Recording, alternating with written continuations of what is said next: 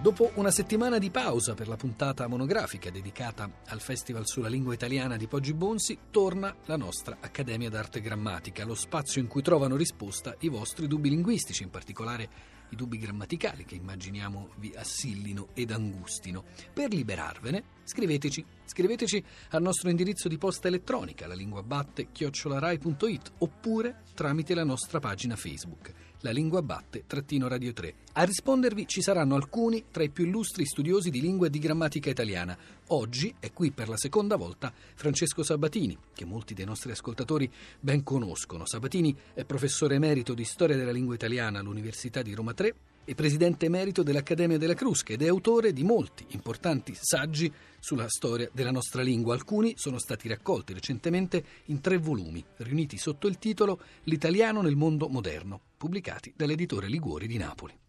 Arrivano molti quesiti che riguardano fenomeni testuali, ma la domanda questa volta riguarda l'uso di e tuttavia e ma tuttavia. Secondo la scrivente si dovrebbero togliere sia e che ma, perché basta il tuttavia. Dunque, tra ma e tuttavia c'è una ripetizione del tutto evidente, quindi si può eliminare il ma, perché tuttavia significa ma e ma significa tuttavia. Per quanto riguarda la e, invece, non è legata a tuttavia, è una e testuale, cioè una congiunzione usata per legare 2 blocchi di discorsi, 2 pensieri, 2 atteggiamenti, e quindi ci può stare benissimo davanti a tuttavia. Tuttavia è a sua volta un elemento di collegamento testuale che limita il valore di quello che si è detto prima. Oggi è freddo, tuttavia è bel tempo, c'è il sole. Quindi quel tuttavia limita l'importanza, il peso potremmo dire della temperatura, e valorizza invece la bellezza del cielo di quella giornata. Questo per quanto riguarda il tuttavia.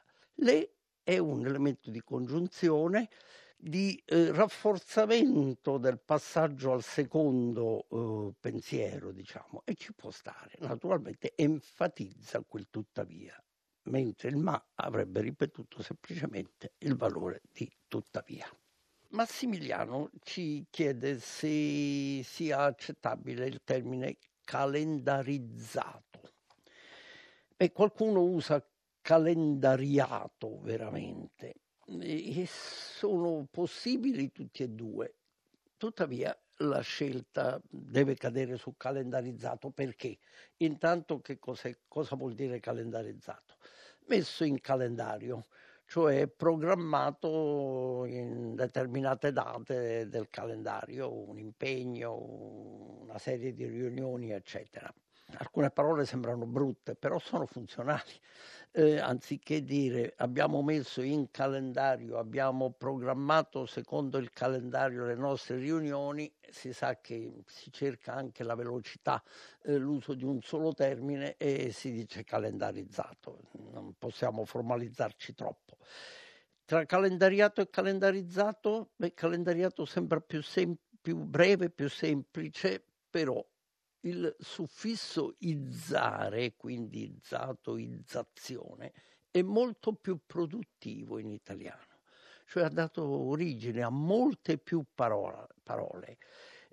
Formalizzare, monetizzare, quindi monetizzato, formalizzato, eccetera, che non iare, iato. Un altro caso è quello di monitorare, monitorizzare. Esistono tutte e due.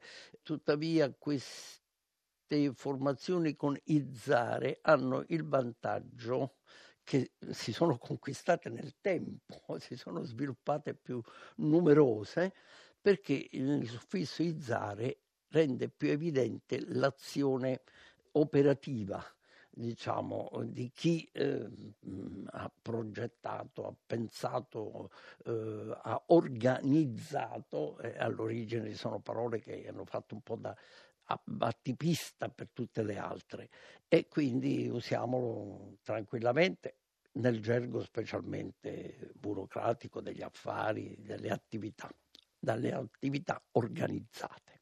Speriamo che Massimiliano di questo sia convinto.